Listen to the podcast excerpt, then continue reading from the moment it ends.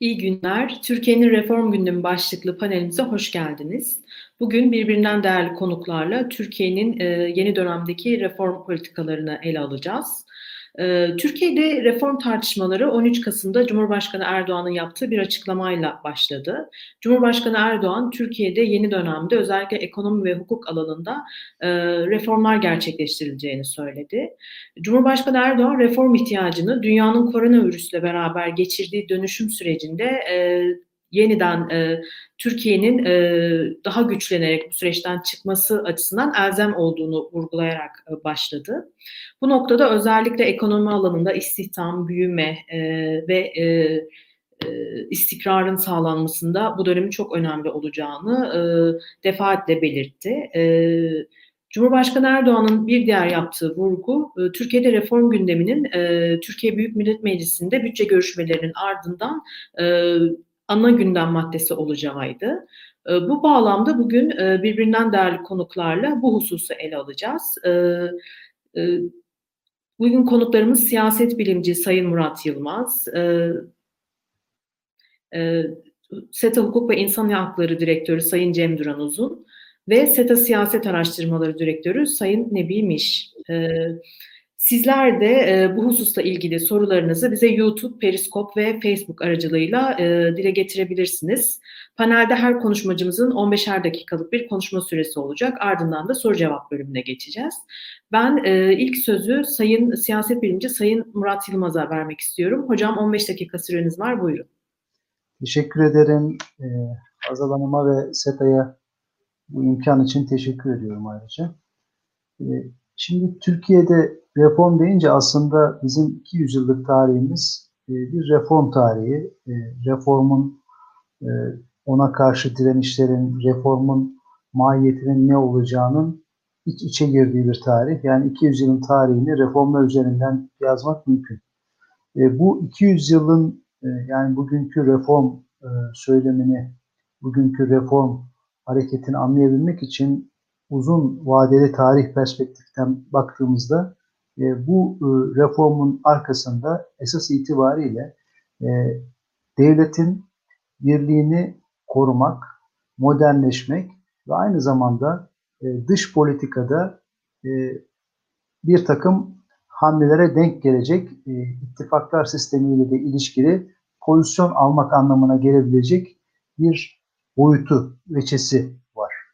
Tarihi bir tedayisi böyle. İkinci olarak belki orta e, vadeli e, bir e, okumayla e, bakacak olursak bunu da belki de özellikle e, e, Özal'ın çabalarıyla Türkiye'nin e, piyasa ekonomisine, küresel sisteme daha fazla entegre olması ve e, Türkiye'nin içinde sistem içerisinde bir reform hareketi e, çabalarına e, taşıyabiliriz. E, buradan okuduğumuzda da malum e, Turgut Özal bir yandan bu ekonomiyle ilgili boyutu yaparken diğer taraftan dış politikada aktif bir Türkiye ve aynı zamanda sistemin de işlemeyen yönlerini değiştirmek suretiyle e, hakkındaki çerçevede e, bahsedersek başkanlık sistemi marifetiyle bir e, reform e, çerçevesi vardı. E, yine bugünkü reformu e, tartışırken, okurken aklımızda tutmamız gereken bence ikinci boyut bu. Üçüncüsü de e, bu AK Parti döneminde başlayan e, kendi içerisinde belki hani alt başlıklara, dönemlere ayırabileceğimiz bir reform dönemi var. Bu reformun esası da yine bu iki, uzun orta tar- vadeli tarihlerin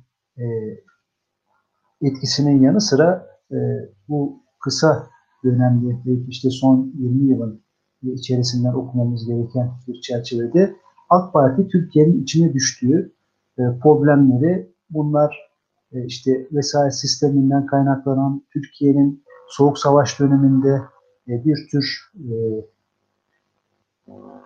çok fazla e, itaatkar bir müttefik, müttefik olma e, ya zorlanmasından kaynaklanan problemleri aşacak e, gayretler içerisine girdi. Bu çerçeve içerisinde Türkiye'nin Avrupa Birliği ile ve IMF ile ilişkileri çerçevesinde oluşturulmuş reformlar nihayet e, sonuna kadar taşındı. Ama onun ötesinde, bu taşınmanın ötesinde AK Parti e, Türkiye'nin e,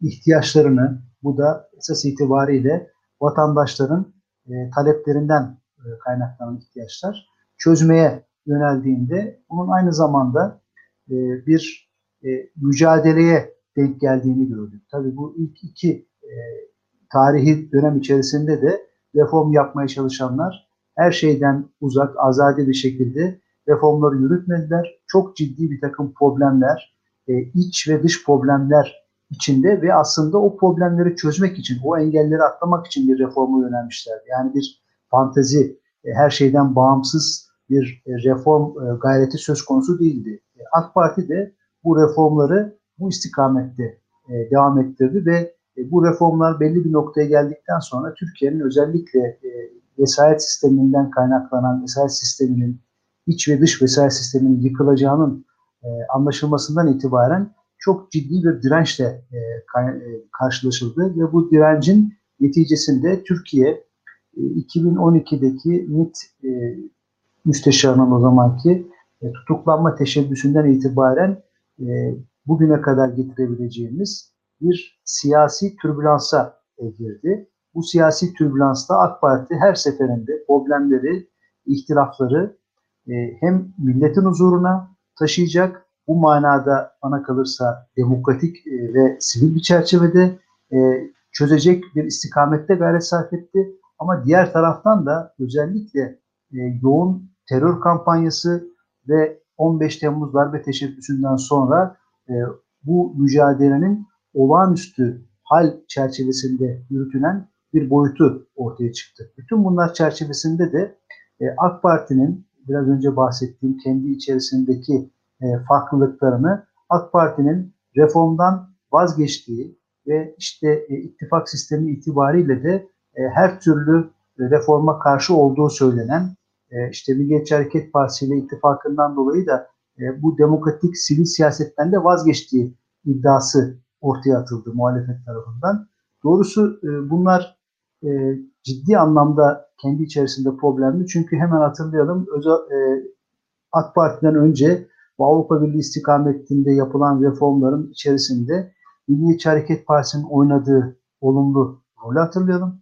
E, daha sonra da 15 Temmuz darbe teşebbüsünden sonra bilhassa e, 60'tan itibaren Türkiye'nin temel problemi olan asker sivil ilişkilerini çözecek, demokratik e, ve sivil istikamette çözecek yapılan reformlarda Milliyetçi Hareket Partisi'nin katkısını ve keza e, Cumhurbaşkanlığı sistemine geçişte e, Milliyetçi Hareket Partisi'nin katkısını düşünüyorum. Bugün dünyanın geldiği e, konum itibariyle e, dünyanın içinde bulunduğu konjonktür itibariyle özellikle Amerika Birleşik Devletleri'nin içindeki yönetim değişikliği ve bunun dünyayı da etkileyecek, e, uluslararası ortamı etkileyecek gelişmeler ve eş anlı olarak Türkiye'nin reform çabalarını dile getirmesi ve Cumhurbaşkanı'nın aynı zamanda e, bütün bunlara eşlik edecek bir şekilde dış politikadaki Türkiye'nin dosyalarını, problemlerini zikrederek bütün bunlarda e, çözüme yakın Amerika Birleşik Devletleri, Avrupa Birliği, Rusya'yı e, zikrederek bölgesel aktörleri de e, dolaylı olarak sayarak Türkiye'nin çözüme yakın bir yerde olduğunu ifade etmesi yine reformla dış politikanın beraber mütalaa edilebileceği istikamette değerlendiriliyor. Ama şunun altını çizelim. Burada e, henüz reformun e, bütün renkleriyle ortaya çıkmadığını, vatandaşların e, burada mesela müteşebbislerin e, talepleriyle şekillenebilecek bir reform iradesinin olduğunu ve bu reform iradesinin esas itibariyle şu anda Türkiye'nin temel problemi olarak karşımıza çıkan ekonomi alanında yatırımı celbetmek ve ülkiyetle ilgili problemleri ele almak ve zaman içerisinde bana kalırsa önemli şeylerden birisi de ihracatı artıracak bir güzergahta yani ekonomi e, odaklı bir e, ana omurgasının e, olduğunu e, söyleyebiliriz. E, nitekim e, bu reformu yürütmek üzere Adalet Bakanlığı ile beraber Hazine ve Maliye Bakanlığı'nın görevlendirilmiş olması, e, buradaki çalışmaları bu iki bakanlığın üzerinden yürütüyor olması e, bunu işaret etmektedir. Bu da e, reform e, hareketleri açısından da özellikle biraz önce zikrettiğim Özal ve Erdoğan dönemindeki reformlar açısından da anlamlı. Çünkü her ikisinde de e, hatırlanacak olursa e, siyasi reformlar öncesinde ciddi bir ekonomik reform ve e, ekonomik başarıya dayanarak e, gerçekleştirilen siyasi reformlar söz konusu olmuştu.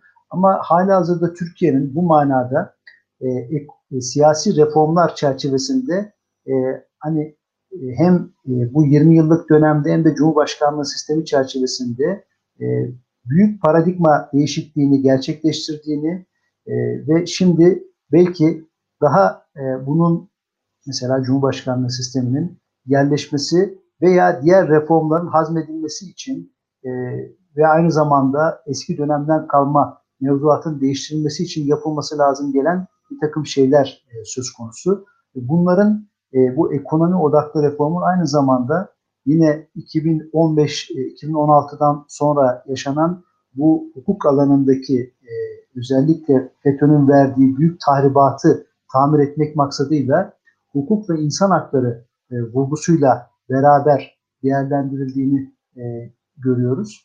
E, burada e, hemen reformun başlangıcında e, reformun iradesi ortaya çıkıp muhtevası ortaya çıkmadan e, reformun istikametini bozmak, reformu hem AK Parti içerisinde hem de Cumhur İttifakı içerisinde bir anlaşmazlığa dönüştürmek gayretlerinin olduğunu gördük. E, Cumhurbaşkanı hem reform iradesini destekleyecek bir istikamette e, bunları engelledi hem de e, bu e, reformun e, muhtevasının sahadaki görüşmelerle şekilleneceğini açıkça ifade etti. Nitekim o çerçeve içerisinde Adalet Bakanı ve e, Ekonomi, e, Hazine ve Maliye Bakanlığı e, bu istikamette e, çalışmalar e, yapıyorlar. E, Türkiye'nin e, hala hazırda e, bu reformlar çerçevesinde aşmaya çalıştığı temel problem Türkiye'nin aslında 200 e, yıldır içinden çıkamadığı, belki daha uzun bir zamanda e, içinden çıkamadığı e, bu cari açık meselesi. Yani Türkiye ekonomisi bir dış açık veriyor ve bu dış açığı, bu tasarrufu, tasarruf eksikliğini giderebilmek için Türkiye'nin bir yandan geçmiş dönemde bu dış borç alarak gerçekleşmişti.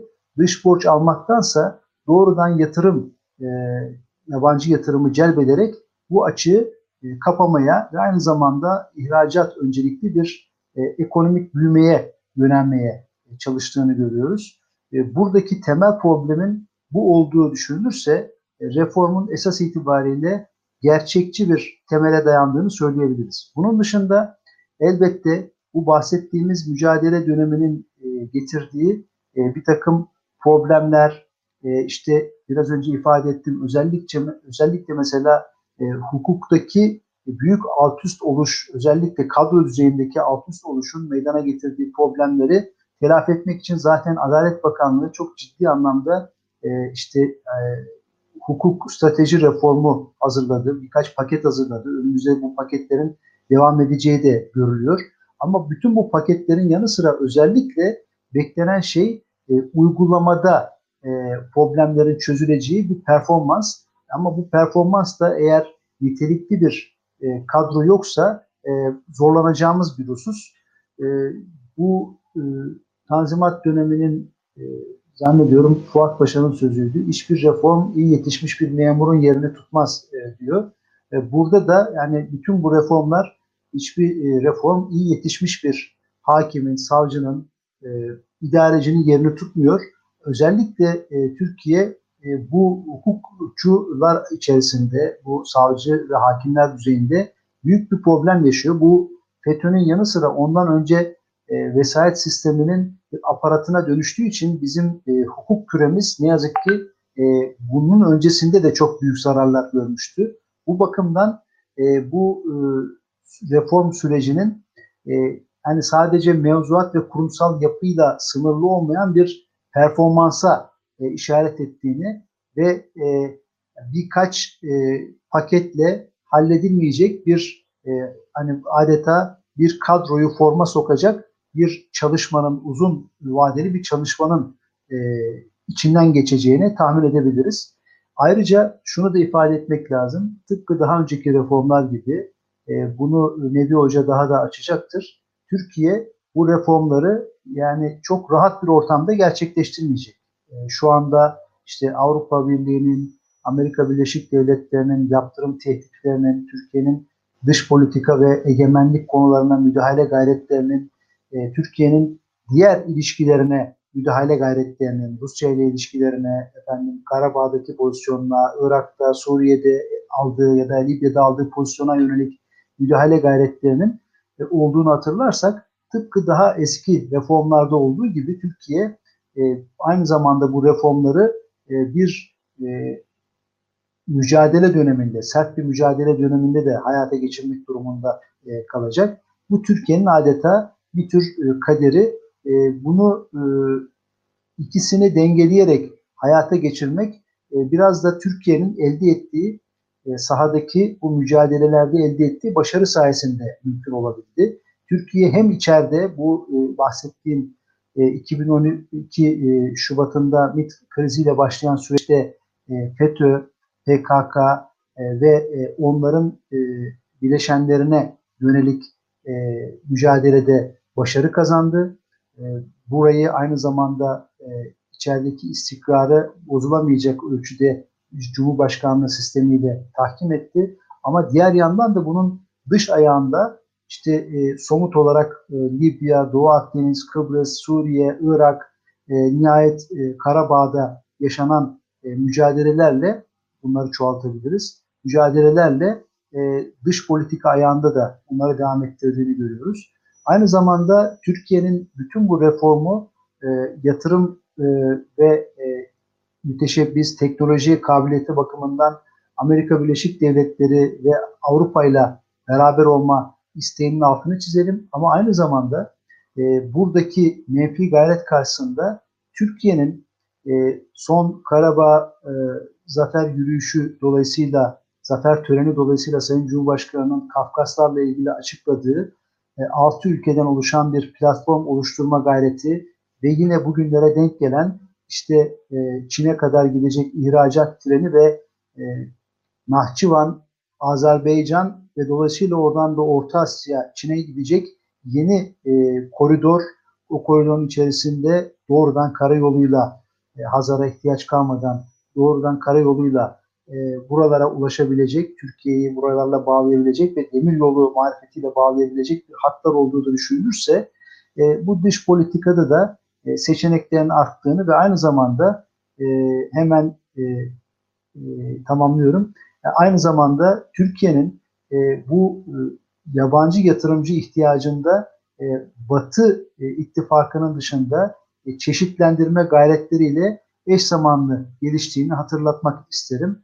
E, bu e, Türkiye'nin Ukrayna ile yaptığı işbirliği de bu bahsettiğimiz altı ülkeli platform gayreti de keza Katar'la gerçekleştirdiği reform da e, özür dilerim işbirliği ve yatırım çerçevesi de e, bu çerçevede Türkiye'nin e, dış politikada e, çok yönlü e, dış politika gayretlerini ve dengeleme gayretlerini ifade ediyor. Burada reform özellikle ekonomi odaklı gerçekleştiğinde Türkiye'ye bu dış politikadaki çok yönlülüğünü aslında garanti altına alacak bir yatırım ve ihracat e, getirecek. Çünkü eğer Türkiye bunu başarabilirse Türkiye'ye yönelik içeriden veya askeri alanda yapılabilecek e, bir e, sıkıştırma artık imkanları kalmadı e, Türkiye ile problemi olan ülkelerin. Şu anda sadece ekonomi alanında e, problemli olduğumuz bir alan var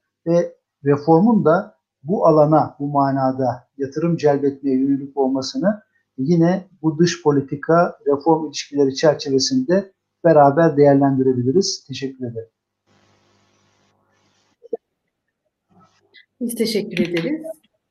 Ee, Sayın Yılmaz konuşmasında e, özellikle üç önemli e, mesele etrafında reform e, tartışmalarını ele aldı. Birincisi bu meselenin bir tarihsel perspektifi olduğunu, dolayısıyla yalnızca AK Parti dönemiyle sınırlı bir şekilde reform tartışmalarının gündeme e, alınamayacağını belirtti. İkinci olarak da bu süreçte Özal ve Erdoğan dönemi reformlarını karşılaştırdı ve her iki e, süreçte de ortak olan noktanın ekonomik reformlar üzerinden bir siyasi reforma gidilmesi olduğunu belirtti. Ve son olarak da e, bu son süreçte yaşanılan reform döneminin dinamiklerini hem ulusal hem de uluslararası alanda değerlendirdi. E, ikinci konuşmacımız SETA Hukuk ve İnsan Hakları Direktörü Sayın Cem Duran Uzun. E, e, sizin de 15 dakika süreniz var. Buyurun. Teşekkür ederim Sayın Başkan. Ee, ben de e, öncelikle izleyicilerimizi saygıyla selamlamak istiyorum. Ee, Murat Hocamız bahsetti tarihsel perspektiften Türkiye'deki reform e, gündemini ve e, AK Parti dönemindeki reform sürecini uzun uzun anlattı. Ve bu son e, gündeme gelen e, reform e, konusunun biraz da ekonomiyle ilişkili olduğundan bahsetti. Gerçekten de e, hukuk ve yargı alanında yapılacak bu reform girişimleri önemli oranda Türkiye'nin e, mevcut ekonomik e, sorunlarını aşmasıyla ilişkili e, gündeme geldi. E, ama şunu da söylemek gerekir, e, AK Parti döneminde yapılan hukuk ve yargı alanında, demokratikleşme, insan hakları alanında yapılan reformların sadece ekonomiyle ilişkili olduğunu düşünmek ya da bunu, bu şu anda yapılacak olan reformun sadece ekonomiyle ilişkili e, olduğunu söylemek çok mümkün değil. E, haksızlık olur özellikle. Neden? Çünkü zaten AK Parti aslında e, üçüncü yargı e, üçüncü yargı reformu strateji belgesini 30 Mayıs 2019 tarihinde açıklamış idi. Bir buçuk yıl önce açıklanmış bir yargı reformu strateji belgesi vardı ve halen uygulanmaktaydı bu belge. Genel olarak AK Parti iktidarına baktığımızda da zaten 2002 tarihinden itibaren işte hatırlarsınız e, Avrupa Birliği uyum yasaları, demokratikleşme paketleri, yargı paketleri gibi e, isimlendirmelerle çok sayıda reform yapılmıştı. Anayasa değişiklikleri yapılmıştı. Birçok idari tedbirlerle e, Adalet Bakanlığı'nın düzenle, düzenleyici işlemleriyle yargı alanında önemli reformların hayata geçirildiğini görmüştük. Nihayet işte 2009 yılında ilk defa da bu reformlar bir strateji ve bir planlama çerçevesinde bir e, takvim içerisinde yürütülmesi amacıyla birinci yargı reformu strateji belgesi açıklanmıştı. Sonrasında 2015 yılında ikinci 5 yıllık yargı reformu strateji belgesi e, açıklanmıştı. 2019 yılında da 30 Mayıs 2019 tarihinde de üçüncü yargı reformu strateji belgesi kabul edildi. E, hatta bu belgeleri e, Cumhurbaşkanı, en sonuncusunu Cumhurbaşkanı, öncesinde de Başbakan e, sıfatıyla e, Erbak, e, Recep Tayyip Erdoğan, Sayın Cumhurbaşkanı açıklamış idi. E, burada da özellikle şu vurgulanmıştı, bu belgeler, yargı reformu strateji belgeleri Adalet Bakanlığı tarafından hazırlanmış olsa da sadece Adalet Bakanlığı'nın arkasında durduğu değil, bütün devletin, e, bütün yürütmenin arkasında durduğu belgelerdir bunlar. Nitekim son belge Cumhurbaşkanlığı imzasıyla bir Cumhurbaşkanlığı kararıyla e, resmi gazetede yayımlanmıştı. Belgeye baktığımızda da Milli Eğitim Bakanlığı'ndan Ekonomi Bakanlığı'na, Aile Bakanlığı'ndan YÖK'e kadar birçok kurumu, bütün devleti ilgilendiren bir yargı reformunun öngörüldüğünü e, görmek mümkündü. Bu üçüncü yargı reformu belgesi güven veren ve erişilebilir e, yargı hizmetleri başlığı altında e, bu spotla e, duyurulmuş ve yürürlüğe konulmuştu. E, dokuz tane temel amaç öngörülmüştü. Birinci amacı temel hak ve özgürlüklerin korunması, güçlendirilmesi, e, ondan sonra yargının bağımsızlığı ve tarafsızlığının güçlendirilmesi, savunma hakkının geliştirilmesi, alternatif uyuşmazlık çözüm yollarının arttırılması, adalete erişimin kolaylaştırılması, savunma hakkının güçlendirilmesi gibi 9 tane amaç. Bu amaçlara ilişkin e, 63 tane hedef ve e, 256 tane de somut e, faaliyet planı öngörülmüştü. Yani bunlar sadece soyut temennilerden, e, niyetlerden ibaret bir belge değil, somut hedefleri de içeren bir belgeydi yargı reformu e, strateji belgesi. Nitekim bu belge çerçevesinde e, Adalet Bakanlığı bir yargı reformu strateji belgesi izleme kurulu, yargı e, reformu strateji planı takvimi açıkladı. E, bir kurul kuruldu izlemek amacıyla. Somut bir şekilde de bunlar harekete geçirildi. Bu bir buçuk yıllık süre içerisinde üç tane yargı paketi kabul edildi. E, yargı paketleri dışında e, bireysel olarak alınan bir takım tedbirler, kararlar oldu. Hakimler Savcılar Yüksek Kurulu yargı etiği bildirgesini e, kabul etti, yürürlüğe koydu. Adalet Bakanlığı yargıda hedef süre şeklinde bir projeyi harekete geçirdi. E, adil yargılanma hakkının en temel unsurlarından ve bizim en çok sorun yaşadığımız konulardan birisi olan makul sürede yargılanma hakkına ilişkin sorunları çözecek bir e, projeydi bu. E, yargı paketleri aslında çok önemliydi. Bunlar e, çok kapsamlı ve önemli paketlerdi ama maalesef kamuoyunda yeterince e, karşılık bulmadı, yeterince tartışılmadı, konuşulmadı. Birinci yargı paketi e, 17 Ekim 2019 tarihinde kabul edildi. Bu pakette asıl olarak ceza yargılamasına ilişkin, ceza yargılamasını hızlandıran, adalete erişimi kolaylaştıran e, bir takım yeni yargılama usulleri, seri yargılama usulü ve basit muhakeme usulü dediğimiz iki tane yeni kurum ceza yargılaması hukukuna e, dahil edildi. Bunun dışında e, çok sayıda hak ve özgürlüklere ilişkin önemli düzenlemeler yapıldı. Örneğin e, ifade özgürlüğüyle ilişkili olduğu olan bir takım suç tiplerinde e, yargıtaya temiz etme imkanı yok idi. İstinaf aşamasında bu suçlar kesinleşiyordu. Bunların e, yargıtaya temiz edilebilmesinin önü açıldı. E, sadece istinafta kesinleşmesi önlendi. Bunun e, yanında farklı suç tipleri için bir takım e, tutuklamaya yönelik üst sınırlar getirildi. İşte asliye cezada en fazla şu kadar, ağır cezalık suçlarda en fazla bu kadar, çocuk mahkumlar ya da sanıklar için en fazla şu kadar olabilir şeklinde tutuklamaya ilişkin üst sınırlar getirdi. İnternete e, getirilen erişim yasakları konusunda e, eğer ilgili sayfa e, yasağı getirilebiliyor ise bütün internet sitesinin kapatılmaması yönünde bir düzenleme e, yapıldı. E, gene e, eleştiri ve haber verme sınırlarında kalındığında terörün propagandası suçunun oluşmayacağı şeklinde bir hüküm doğrudan yasaya eklendi. E, bu konuda uygulamadan kaynaklanan bir takım sorunlar vardı. Mevcut mevzuat yeterli olsa dahi. Bunlar düzenlendi birinci yargı paketinde. Bundan sonra bir ikinci yargı paketi kabul edildi. Kamuoyunda daha çok infaz yasası 14 Nisan tarihinde kabul edilen, 2020 tarihinde kabul edilen yasa infaz yasası olarak anıldı ve daha çok bir af kanunu gibi kimler faydalanacak, kimler dışarı çıkacak, kimler salı verilecek şeklinde tartışıldı. Ama aslında yasaya baktığımızda kapsamlı bir infaz reformuydu, köklü bir infaz reformuydu bu. Koşullu salı verme, denetimli serbestlik, e, alternatif infaz usulleri, ceza usulleri konusunda çok önemli yenilikler getirilmişti.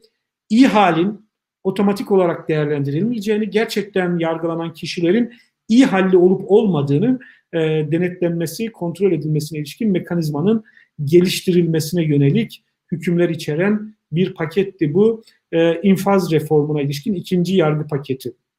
Bundan sonra daha yakın tarihli 28 Temmuz tarihinde, 2020 tarihinde bundan 3 ya da 4 ay önce e, üçüncü yargı paketi kabul edildi. Bu paket de e, yaklaşık 2 yıl önce e, ön hazırlıkları yapılmaya başlanmış olan bilim kurulunun üzerinde çok uzun süredir e, hazırlık yaptığı e, Adalet Bakanlığı Yasa Hazırlama Bilim Kurulu e, bu dönemde daha çok Sağlık Bakanlığı Bilim Kurulu akla geliyor tabii bunu söylediğimizde.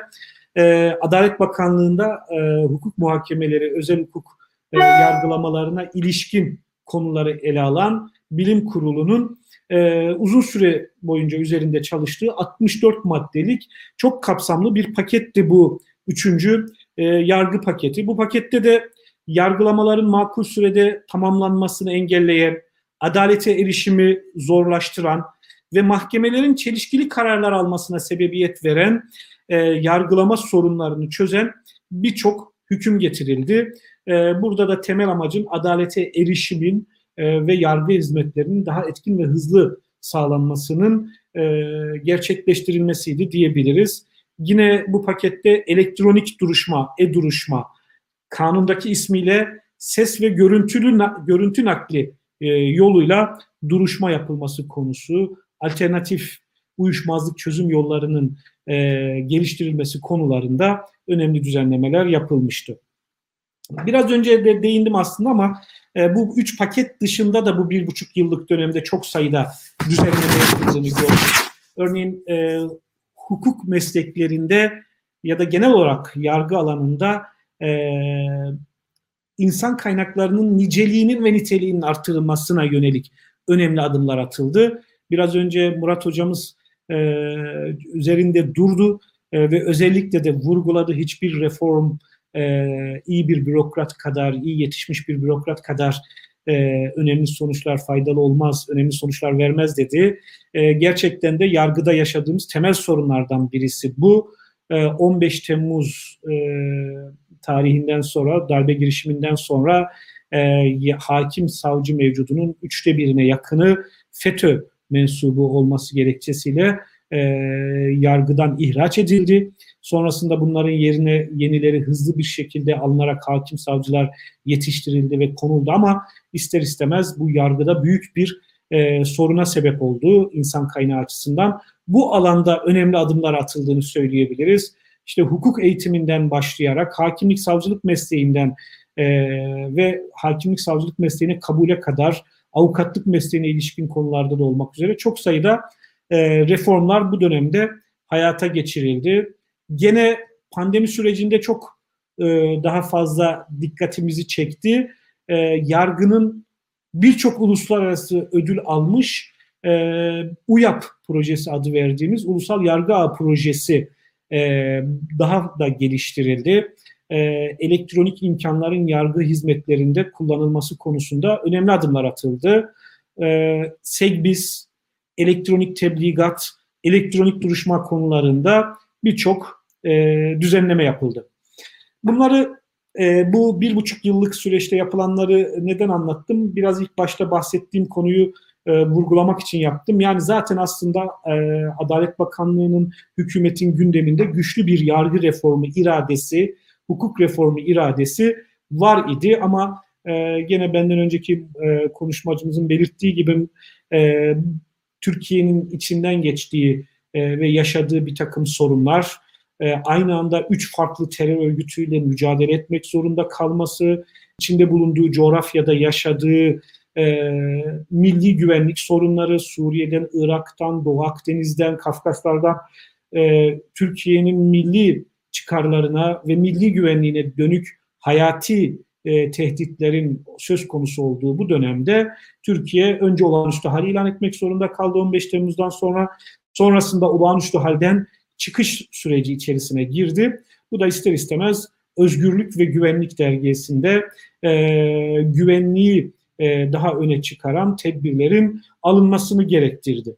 E, bu önümüzdeki süreçte ise e, bu özgürlük güvenlik dengesinin yeniden değerlendirileceğini, Türkiye'nin güvenlikten e, taviz vermeden, güvenliğini e, tehlikeye atmadan e, özgürlüklerin e, ve hukuk devletinin güçlendirilmesi yolunda adımlar atacağını e, öngörebiliyoruz.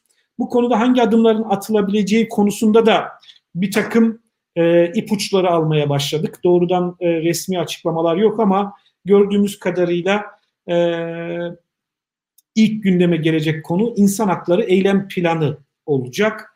E, takip edenler biliyordur 2014 yılında Avrupa İnsan Hakları Sözleşmesi'nin ihlallerin e, Avrupa İnsan Hakları Sözleşmesi ihlallerinin önlenmesine e, yönelik e, insan hakları eylem planı var idi. 2014'te kabul edilmişti.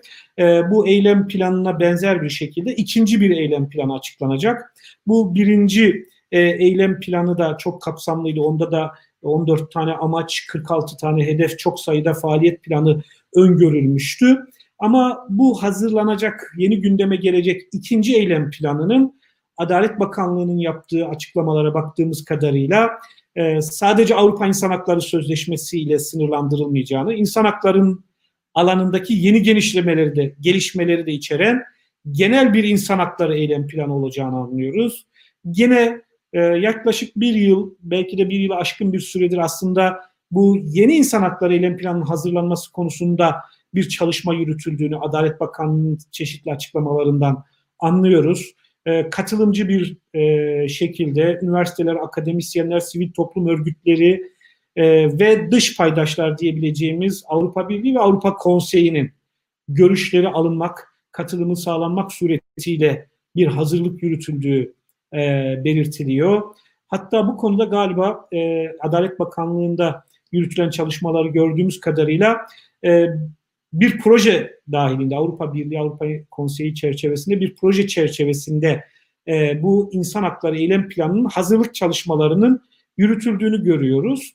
Bu insan hakları eylem planı birinci somut e, adım olacak gibi. İkincisi e, çok tartışılan bir konu uzun tutukluluk meselesi. Yine Adalet Bakanı bu konuda birkaç e, açıklamasında e, sinyal verdi, işaret verdi. E, tutukluluğun e, istisnai bir tedbir olduğu, tutuksuz yargılamanın asıl olduğunu vurguladı. Aslında yargı reformu strateji belgesinde de e, bu konu vurgulanmış. Tutuklamanın bir cezalandırma olmadığı, ancak istisnai hallerde başvurulabileceği, başvurulduğunda ölçülü ve makul sürede olması gerektiği e, yargı reformu strateji belgesinde e, vurgulanmış. Bu konuda mevzuatta düzenleme yapıldı. Birinci yargı paketiyle uygulamadan kaynaklanan bir takım sorunlar olabilir. Bunların e, çözüleceğini anlıyoruz.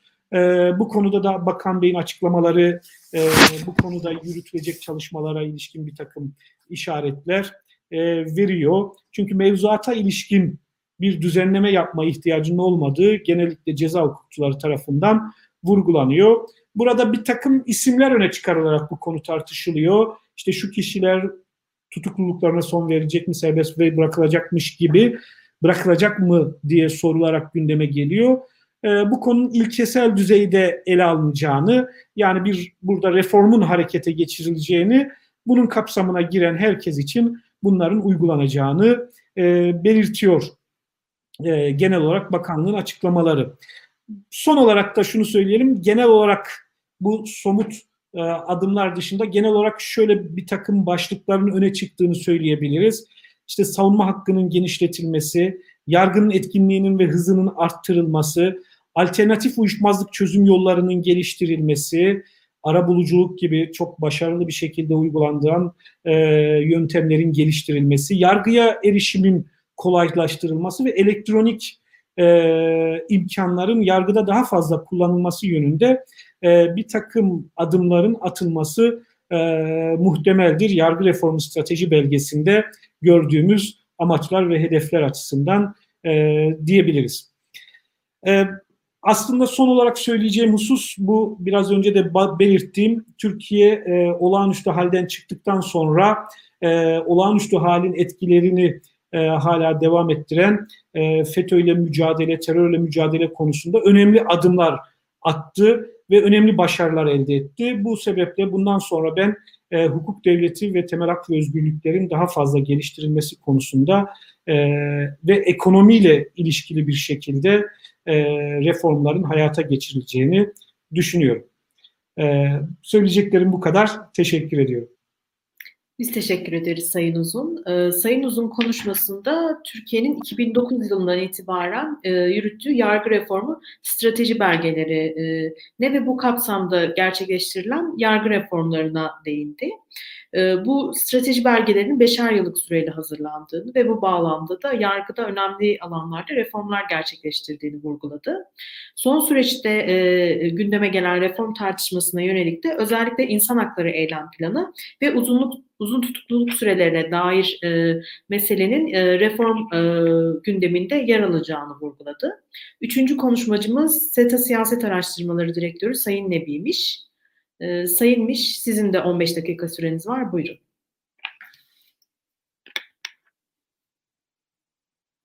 Katılımcılara e, öncelikle e, saygılar e, sunuyorum. Ben e, tabii Murat Yılmaz Hoca ve Cem Duran Uzun Hoca iyi bir çerçeve çizdiler. Ben onların konuşmasını tekrardan e, kaçınan bir çerçevede e, sunumumu yapmak istiyorum. Öncelikle üç başlığım var. Yani bu 15 dakika içerisinde ne kadar e, başarılı olabilirim bilmiyorum ama üç meseleyi gündeme getirerek e, paneli en azından paneldeki e, sunumumu tamamlamaya çalışacağım. Birincisi şu, reform gündemini nasıl yorumlamalıyız? Yani birkaç haftadır tartıştığımız reform gündemini hangi e, unsurlar üzerinden yorumlamalıyız? Öncelikle bu soruya cevap aramaya çalışacağım. İkinci olarak e, reformun mahiyeti ve imkanını Cem Duran Uzun Hoca çok teknik olma pahasına çok güzel bir sunum yaptı. Dolayısıyla ben bu mahiyet ve imkanı biraz daha farklı bir bakış açısı üzerinden değerlendirmeye çalışacağım. Üçüncü olarak da eğer zamanım kalırsa bu e, reform gündemine muhalefetin e, siyaset tarzını, tepkisini ya da reform gündeminin yeniden e, öne çıkmasından bu yana nasıl bir siyaset izlediğini ve bununla ne amaçladığını biraz ortaya koymak e, istiyorum doğrusunu isterseniz. Şimdi reform gündemini nasıl yorumlamalıyız meselesine aslında muhalefetin bir e, bu süreçteki söylemine atıf yaparak e, ele alırsak bence daha iyi bir çerçeveden e, meseleyi anlayabiliriz. O da şu, e, deniyor ki iktidara muhalefet tarafından 18 yıldır neredeydiniz? Reform yapmak yeni mi aklınıza geldi gibi bir soru soruyorlar. Tabii ki muhalefetler iktidarları e, çeşitli açılardan eleştirirler, çeşitli e, bağlamlarda bu soruyu yöneltirler ama bunun bu sorunun altının doldurulması gerekiyor. Muhalefet bugüne kadar doldurmadı ama en azından e, işte 200-250 yıllık reform tarihimizde e, Murat Hoca çok net bir şekilde çerçevesini çizdi. Aslında reform gündeminden Türkiye sadece AK Parti iktidarları döneminde değil, ta e, belki 3. Selim'den 2. Mahmut'tan itibaren bu reform yolculuğu devam ediyor. Öncelikle bunun altını çizmemiz lazım. Ee, AK Parti dönemine geldiğimizde belki reformun mahiyetini iki açıdan ele almamız lazım. Yani bu çokça genelleştirilen bir e, tarihlendirme var. Ben de o tarihlendirmeyi merkeze koyacağım. 2012 öncesi ve 2013-14 sonrası gibi iki e, ayrım var. Türkiye'de e, işte bir e, bazı çevreler diyor ki AK Parti 2012'ye kadar e, önemli bir reform gündemini e, devam ettirdi ama 2014'ten itibaren bu reform gündeminden koptuğu gibi hatta daha önceki e, reform e, kazanımlarını da heba etti gibi bir e, çerçeve geliştiriyorlar. Bir kısmı ise az önce söyledim 18 yıldır yeni e, aklınıza geldi diyerek aslında AK Parti döneminde hiç reformun gündem olmamış gibi bir siyasal söyleme başvuruyorlar. Burada 2012 öncesine baktığımız zaman e, AK Parti iktidara gelmesinden itibaren mevcut sorunları çözmeye yönelik olarak önemli bir reform gündemi takip ettiğini e, yani Türkiye'de siyaseti yakından uzaktan izleyen herkes e, bunu teslim eder. E, bunları tek tek girmeyeceğim ancak bu dönemdeki reformun mahiyeti şöyleydi kriz siyasetleri vardı o dönemde de 367 krizi gibi AK Parti'yi kapatma davası gibi vesaire. Ee, özellikle AK Parti'nin muktedir olmasına yönelik olarak bir direnç siyaseti vardı ve AK Parti bu direnç siyasetini gündemin en ön sırasına reformları yerleştirerek aslında reform öncelikli ve e, gündemin merkezini reforma ayırarak o direnç siyasetlerini etkisiz hale getirdi. Dolayısıyla da e, bunu e, önce bir tespit etmek lazım.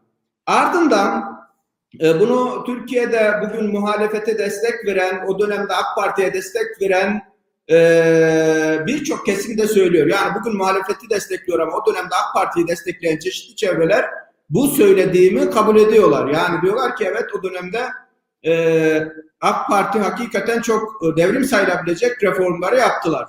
Ama e, Bundan sonrasıyla ilgili yani 2013-2014'ten sonrasıyla ilgili eleştirilerini ise tamamen e, 2013 sonrası e, Türkiye'de ve dünyada yaşanan e, değişimi, dönüşümü, krizleri ıskalayarak e, 2002'nin zihniyle, 2007'nin zihniyle 2013 ve sonrasını değerlendiriyorlar.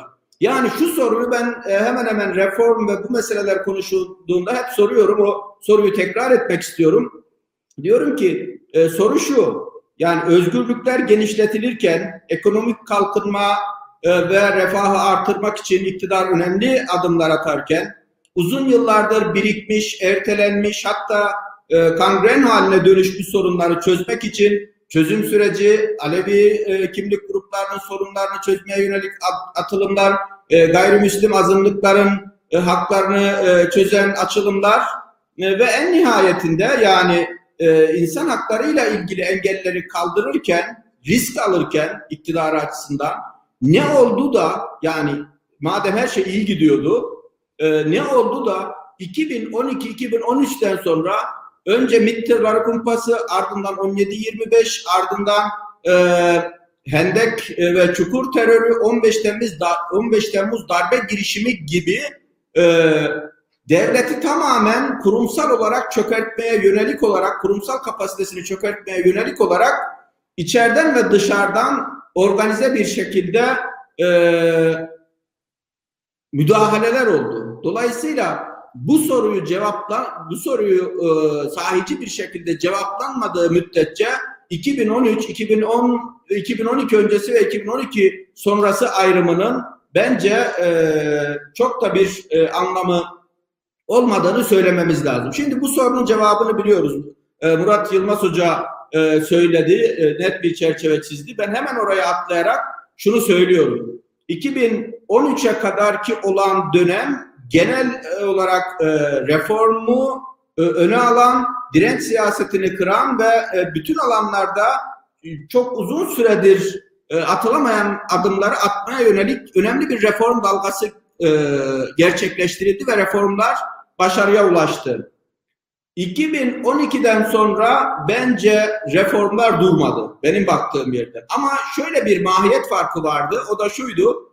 2013'ten itibaren yani burada e, tarihleri bazen 2012, bazen 2013, bazen 2014 kullanabilirim.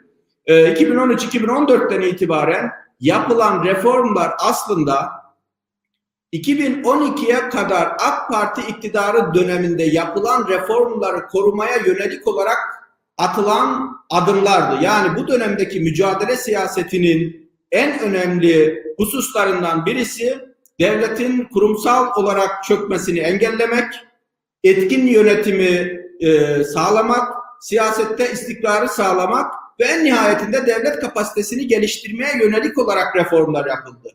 Yani siz eğer 40 yıldır e, tartışılan siyasal sistem dönüşümünü reform saymayacaksanız o zaman reform e, tanımlamalarımız e, farklılaşır demektir. Ya da Cumhurbaşkanlığı sistemine göre devletin yeniden yapılandırılması, güvenlik bürokrasisi başta olmak üzere birçok kurumun yeniden yapılandırılmasını reform olarak e, adlandırmazsak e, yine meseleyi yanlış bir yerden e, analiz ediyoruz demektir. Dolayısıyla benim baktığım yerden evet 2013-2014 sonrası e, mücadele siyaseti önde ve bu mücadele siyasetini destekleyecek reformlar yapıldı ve bu reformların en önemli amaçlarından birisi de aslında 2012 öncesi yapılan reformları koruma çabasıydı. Bunu net olarak ortaya koymamız lazım. Biz şunu biliyoruz yani Türkiye siyaset siyasal hayatının da reform ıslahat meselesine e, yakından bakan birisi şunu net olarak görür. Bütün tarih boyunca e, reformlar, ıslahatlar mücadeleyle yapılır, mücadeleyle korunur. Eğer siz yaptığınız reformları korumak için mücadele yapmazsanız e, o reformları koruyamazsınız. Yani 3. Selim, 2. Mahmut, Tanzimat, Meşrutiyet, Cumhuriyet dönemlerinin reformlarının aslında e, ana başlığı mücadeleyle yapılır, mücadeleyle korunur. Dolayısıyla benim baktığım yerden 2013 öncesi ve sonrası ayrımını e, bu bağlamda değerlendirmek gerekiyor. Şimdi e, dolayısıyla artık gelinen noktada e, içeride 2014'ten itibaren devam eden mücadele siyasetinde önemli başarılar elde edilmiştir. Yani devletin kurumsal kapasitesi e, yeniden e, sağlanmıştır, artırılmıştır. E, siyasal sistem dönüşümüyle birlikte etkin yönetim e, etkin yönetim yönünde kurumsal ve yasal çabaların birçoğu sonuçlandırılmıştır. Toplumsal sosyoloji yeni bir reform dalgasına hazır hale getirilmiştir ve e, reformları artık eski reformları korumanın yanında yeni reformları atabilecek içeride bir e, konjektür oluşmuştur.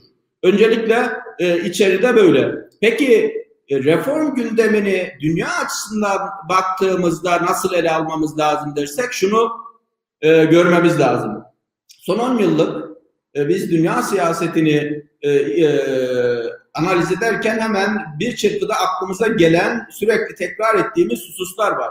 İşte küreselleşmeden e, geri gidiş, ulus devletlerin öneminin e, tekrar e, ortaya çıkması, işte liberal ekonomilerde içe kapanma, radikal sağ siyasetlerin e, artması, öteki düşmanlığı, güç dengesinin batıdan Asya'ya kayması, uluslararası kurumların etkisini e, azaltması gibi çok farklı başlıklarda dünya 10 yıldır böyle bir e, durduğu yer vardı. Dolayısıyla da e, bu 10 yıllık sürecin ardından hem salgının yani salgın burada bence ABD seçimlerinden çok daha önemli bir e, mahiyet arz ediyor.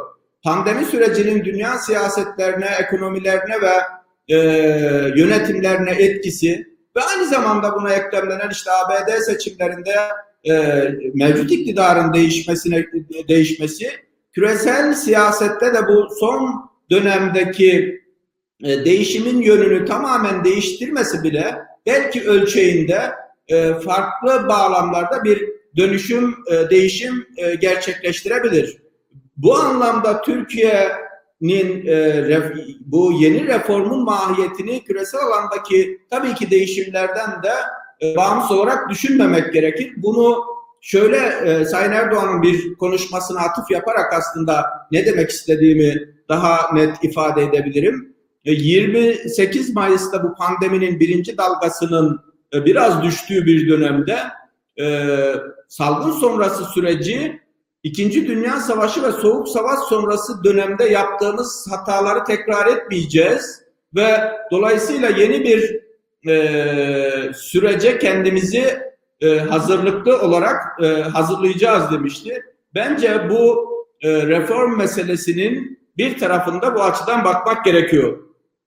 Peki reformun imkanı, mahiyeti e, nedir e, dersek, burada zihnimizin e, bir yerinde kesinlikle yani benim baktığım yerden en azından benim zihnimde şu var. Dünya bugün ne 2002'nin koşullarında ne de 2011'in e, koşullarında. Dolayısıyla farklı bir yerde. Yani tekrar 2002'nin güneşiyle e, Demirel'in tabiriyle bugünü kurutamayız. E, dünya bir e, dönüşüm sağladı ve Türkiye'de de e, bu e, dönüşüme e, dönüşümün bir yerinde Türkiye'de de önemli alanlarda hem reformlar yapıldı hem Türkiye çok önemli sınamalardan geçti. Bu sınamalarda ben siyasetin bir tecrübe ve siyasal öğrenme bağlamında e, epeyce bir yol aldığını e, söylemem lazım. Bu anlamda bu anlamda bugünkü reformlar mevcut bugüne kadar yapılan e, dönüşüm değişimi koruyarak e, ama aynı zamanda bu değişim ve dönüşüme ve devlet kapasitesini geliştirmeye yönelik olan atılan adımlara zarar vermeyecek bir mahiyette olması gerekiyor. Az önce bir cümle söylemiştim yani reform mücadeleyle yapılır, mücadeleyle korunur.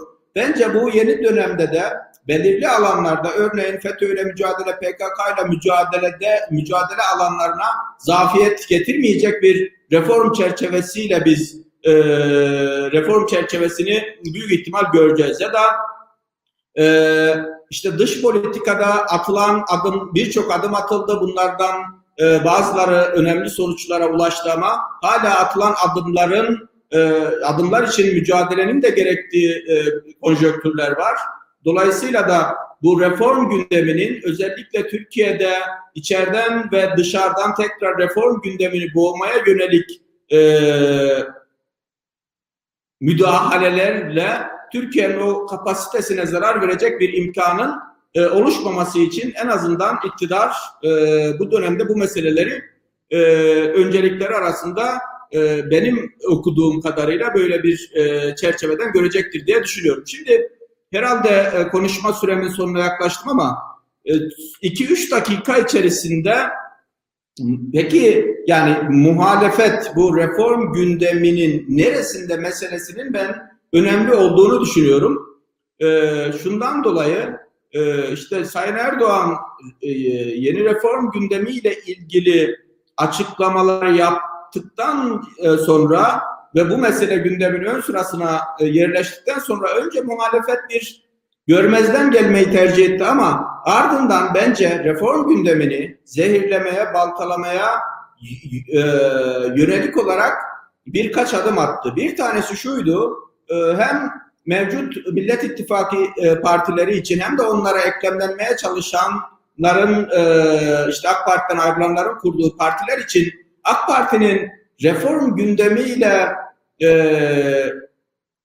reform gündemini tekrar öne almasının bir pozitif gündem oluşturacağını düşündükleri için bence bu böyle bir pozitif gündem oluşmasını e, istemediler. Çünkü işte DEVA gibi, Gelecek gibi partilerin zaten bütün siyaset tarzları, siyaset yapma biçimleri AK Parti'nin reform gündeminden koptuğu eleştirisi üzerineydi.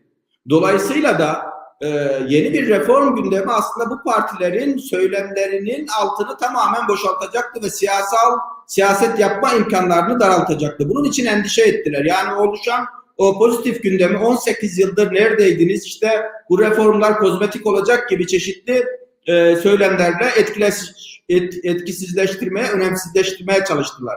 İkinci mesele olarak ee, şöyle bir endişeye kapıldı ben benim e, izleyebildiğim kadarıyla muhalefet. AK Parti bu reform gündemiyle ben de güçlenerek çıkar mı endişesini. Çünkü bugüne kadar AK Parti'nin birçok sınamadan güçlenerek çıktığını gördükleri için e, bu endişenin üzerinden bu reformu hemen Demirtaş'ın tutukluluğu, Kavala'nın tutukluluğu gibi meselelere indirgeyerek e, bir şekilde altına oymaya çalıştılar. Çünkü burada tam da bu tartışmaları başlatmalarının üçüncü bir amacı vardı. O da Cumhur İttifakı'na yönelik olarak hani Cumhur İttifakı'nın acaba içerisinde bir çatışma e, oluşabilir mi beklentisi üzerinden bu meseleleri kaşıdılar ve bu meseleleri özellikle işte sanki Kavala çıkmadan Demirtaş tahliye olmadan reform yapılamaz gibi bütün meseleyi bunun üzerinden e, konuşmaya çalıştılar ve burada da maalesef geçmişte e, AK Parti'de e, siyaset yapan ya da e, bugün yine e, AK Parti'nin e, geçmişte etkin yerlerde siyaset yapan ama bugün etkin konumlarda olmayan siyasetçilere de mikrofon uzatılarak bu süreç bence biraz e, tartışmaları derinleştirerek Cumhur İttifakı'nın dinamiğine de e, etki edecek bir tartışma formatı e, oluşturmaya ya da tartışma gündemi oluşturmaya çalıştılar. Ama e, muhalefetin bu reform gündeminde böyle bir siyaset izlemesine rağmen e, Türkiye'de hem AK Parti iktidarı ya da AK Parti Milliyetçi Hareket Partisi son 10-15 yıllık dönemde birçok sınamadan geçtiği için ve e, bu sınamalarda sınamalarda önemli tecrübe kazandığı için burada muhalefetin ne yapmaya çalıştığını erken gördüler ve bunun için bir takım önlemler aldılar ve en nihayetinde e, toparlarsam bir cümleyle gelinen süreçte evet bir reform e, bir imkanı var. Bu reform imkanı 2002'nin e, şartları ya da 2011-2012'nin öncesine dönüş değil. Yeni dönemin şartlarına uygun, yeni dönemin konjonktürüne uygun olarak e, yapılacağını e, söylememiz gerekir. E, siyasetler, devletler, e, küresel sistem e, dönüşümlerden geçer. Bu dönüşümleri iyi okuyan ve buna göre hazırlığını yapan devletlerde daha avantajlı bir konuma e, yükselirler. Dolayısıyla ben Türkiye'nin e, bundan sonraki süreçte önünde de birçok imkanın olduğunu e, en azından e, bu çerçeveden baktığımda görebiliyorum. E, dinlediğiniz için de teşekkür ediyorum.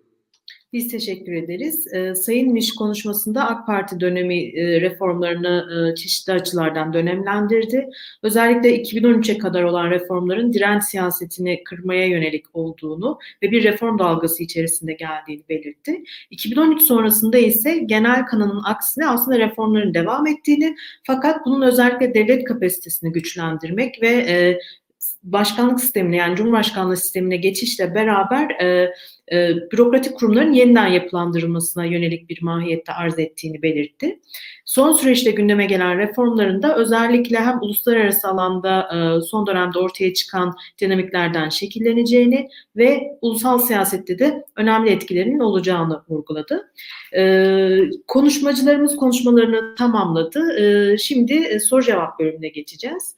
Ben ilk soruyu Sayın Murat Yılmaz'a e, yönlendirmek istiyorum. Ee, Sayın Yılmaz, siz özellikle konuşmanızda uluslararası alandaki dinamiklere de değindiniz. Bir, bir e, izleyicimiz bu bağlamda AB yaptırımları, Doğu Akdeniz meselesi ve Amerikan yaptırımlarının e, Türkiye'deki reform gündemini ne ölçüde etkileyeceğini soruyor. Buyurun. Evet, e, muhtemelen e, ekonomiyle ilgili reformu çok etkilemeyecektir. E, burada reformun dediğim gibi Türkiye'nin problemi e, özellikle e, bu cari açık ve bunun e, karşılanması olduğu için yabancı yatırım, bunun ilgili mülkiyet problemleri, dediğim gibi zaman içerisinde ihracatı artıracak yeni yol ve yöntemler üzerinde bir reformun devam edeceği kanaatindeyim. Diğer konularda biraz önce Cem Hoca'nın çizdiği çerçevede adalet e, reformunun, hukuk reformunun devam edeceği kanaatindeyim. Çünkü bunlar e, stratejiyle belirlenmiş ve nihayetinde hani e, dış politika önceliği e, olmadan esas itibariyle vatandaşların hak ve taleplerini, şikayetlerini esas alan bir zeminde ilerliyor. Ama onun dışında e, yani e, zamana bağlı olarak e, bazı şeylerin zamanlamasını öne veya arkaya alabilir dış politikadaki e, gelişmeler. E, önceliklerin yeniden değerlendirmesine e, yol açabilir. E, bu tabi Avrupa Birliği ve Amerika Birleşik Devletleri'nin e, müşterek aynı zamanda bir takım yaptırımlara yönelmesi gibi bir durum. E, Türkiye'nin e, özellikle dış politikada e, yeni e, dengeleme e, yollarına, arayışlarına buna bağlı olarak da ekonomide bir takım arayışlara girmesini beraberinde e, getirebilir. Ama bu netice itibariyle Türkiye'nin e, demokratik hukuk devleti e, olmasına, piyasa ekonomisi olmasına e, hani e, son verecek gelişmeler değil. Bunlar Türkiye'de iç dinamiklerin e, hani kabullendiği, sahiplendiği, işte Adalet ve Kalkınma Partisi'nin mesela e, sahiplendiği e, reformlar ve Türkiye tarihine artık hani e, yerleşmiş, e, kurumsallaşmış e, vatandaşların e, siyasi iktisadi kültürüne yerleşmiş şeyler. Dolayısıyla oralarda böyle dramatik e, kopuşlar beklemiyorum ama e, tabiatıyla e, bu bahsettiğimiz zemin çerçevesinde e, bazı konularda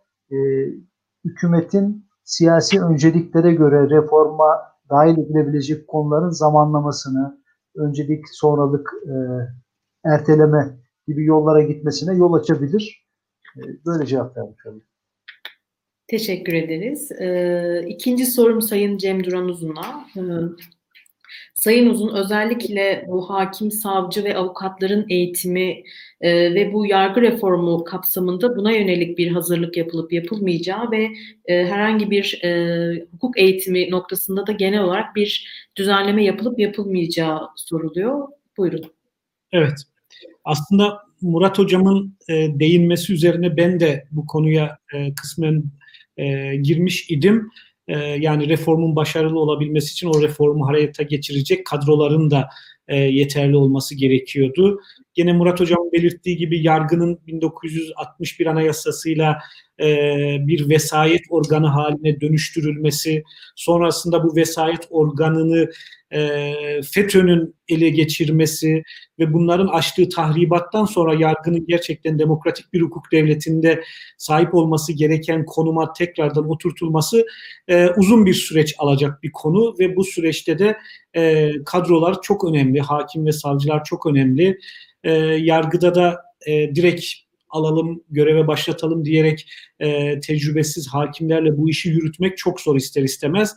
Ama müstakil bir başlığın yargı reformu strateji belgesindeki 9 e, amaçtan birisinin insan kaynağının nicelik ve niteliğinin arttırılması olduğunu söyleyebiliriz.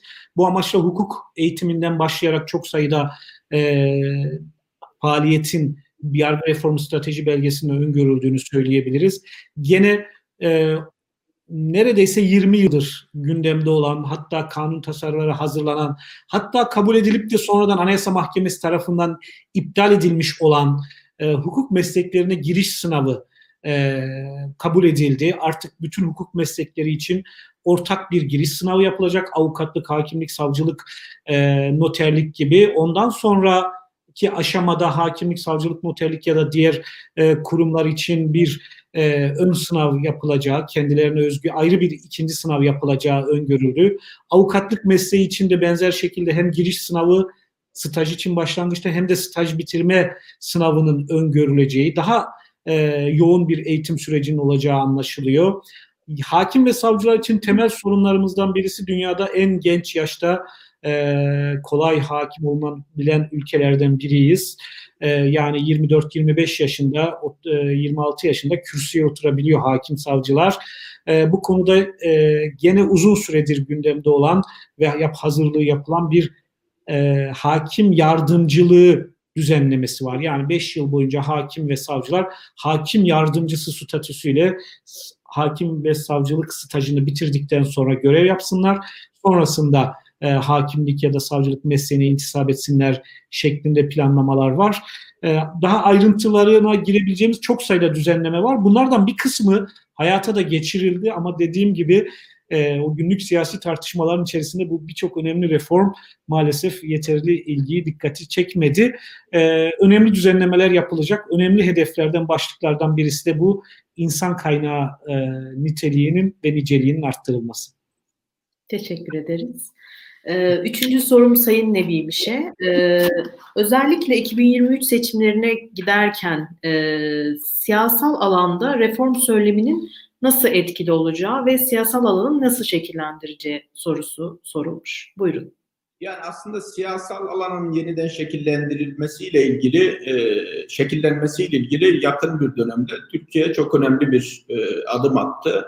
E, bu da e, Cumhurbaşkanlığı hükümet sistemiydi. Bu hükümet sisteminin e, özellikle siyasal alanda siyasal partilere, ittifaklara etki ettiğini biliyoruz. E, ama tabii burada e, hala Cumhurbaşkanlığı hükümet sisteminin gerekleriyle ilgili reformlara ihtiyaç olduğunu söylememiz lazım. Bunun içerisinde siyasal partiler e, kanunu, seçim e, kanunuyla ilgili düzenlemeler kuşkusuz bu yeni siyasal sistemin e, gereğine uygun olarak e, güncellenmesi gerekiyor. Demek istediğim şu, Türkiye'de hala siyasal alanda parti istikrarının her şeyden önemli olduğunu düşünenlerdenim ben. Yani bazen bu tartışmalarda bu baraj meselesi ya da diğer meselelerde tartışıldığı zaman e, meseleyi, e, meselenin çoğu kez siyasal alanı tamamen parçalayıcı mahiyette tartışıldığını görüyorum. Ama benim baktığım yerden Türkiye'de e, siyasal partilerin kurumsallaşmasının, geleceğe e, kendi siyasal kültürlerinin taşınmasının önemli olduğunu ve siyasal alanın giderek parçalı bir yapıya kavuşmaması gerektiğini düşünenlerdenim. İşte e, son dönemlerde e, bu ittifak siyasetinin ya da ittifak e, ittifakın yasal e, çerçevesinden dolayı yeni partilerin kurulduğunu görüyoruz. Bu partiler büyük ihtimal şöyle düşünüyor. Yani siyasette e, bir e, önemli oy oranına ulaşamasam bile pazarlık siyasetiyle aktörleş, e, aktörleşmeye çalışırım. Bunun üzerinden birkaç milletvekiliyle parlamentoya girdiğimde işte geleceğe yönelik olarak da gündemde durabilirim gibi siyasetler izliyorlar. Dolayısıyla bu reform gündemlerini tabii bu çerçevelerden de düşünmek lazım ama ben Türkiye'de e, özellikle 18 yıllık dönemde birçok alanda e, hem yasal anlamda hem kurumsal anlamda dönüşümün e, ortaya çıktığını, e, dönüşümün yapıldığını ama e, reform da her zaman bir önceki reformları yapılan e, dönüşümü, değişimi korumak için yapılması gerektiğini, dinamik bir süreç olduğunu da savunanların meseleye bu çerçeveden bakıyorum. Teşekkür ederiz. E, panelimiz sona erdi. Ben hem değerli konuşmacılarımıza hem de siz izleyicilerimize teşekkür ediyorum. E, başka etkinliklerde görüşmek üzere. İyi günler.